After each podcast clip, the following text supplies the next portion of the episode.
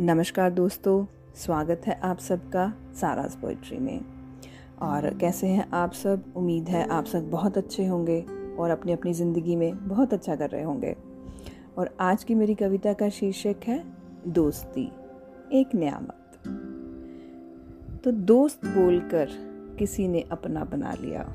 किंतु जब वक्त की मार पड़ी तो पता चला कि दोस्ती सिर्फ़ एक शब्द ही था।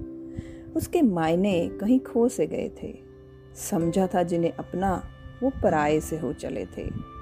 कौन अब दोस्ती पर यकीन करे? थोड़ा विश्वास सा उठ चला है।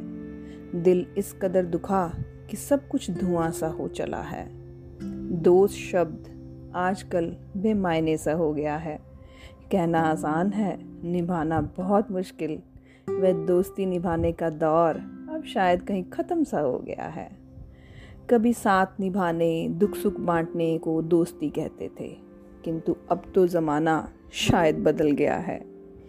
पर मैंने तो दोस्ती के मायने वही समझे थे। किंतु सच में, अब तो सब कुछ कहीं खोस आ गया है। अब किससे गिला शिकवा करूँ? अब कोई शिकायत नहीं। अकेले चलना ही पड़ेगा। अब और कोई गुंजाइश नहीं। अब और कोई गुंजाइश नहीं। तो दोस्त शब्द इस शब्द में ही बड़ा अपनापन है। किंतु आजकल शायद इसका मतलब या मायने बदल से गए हैं।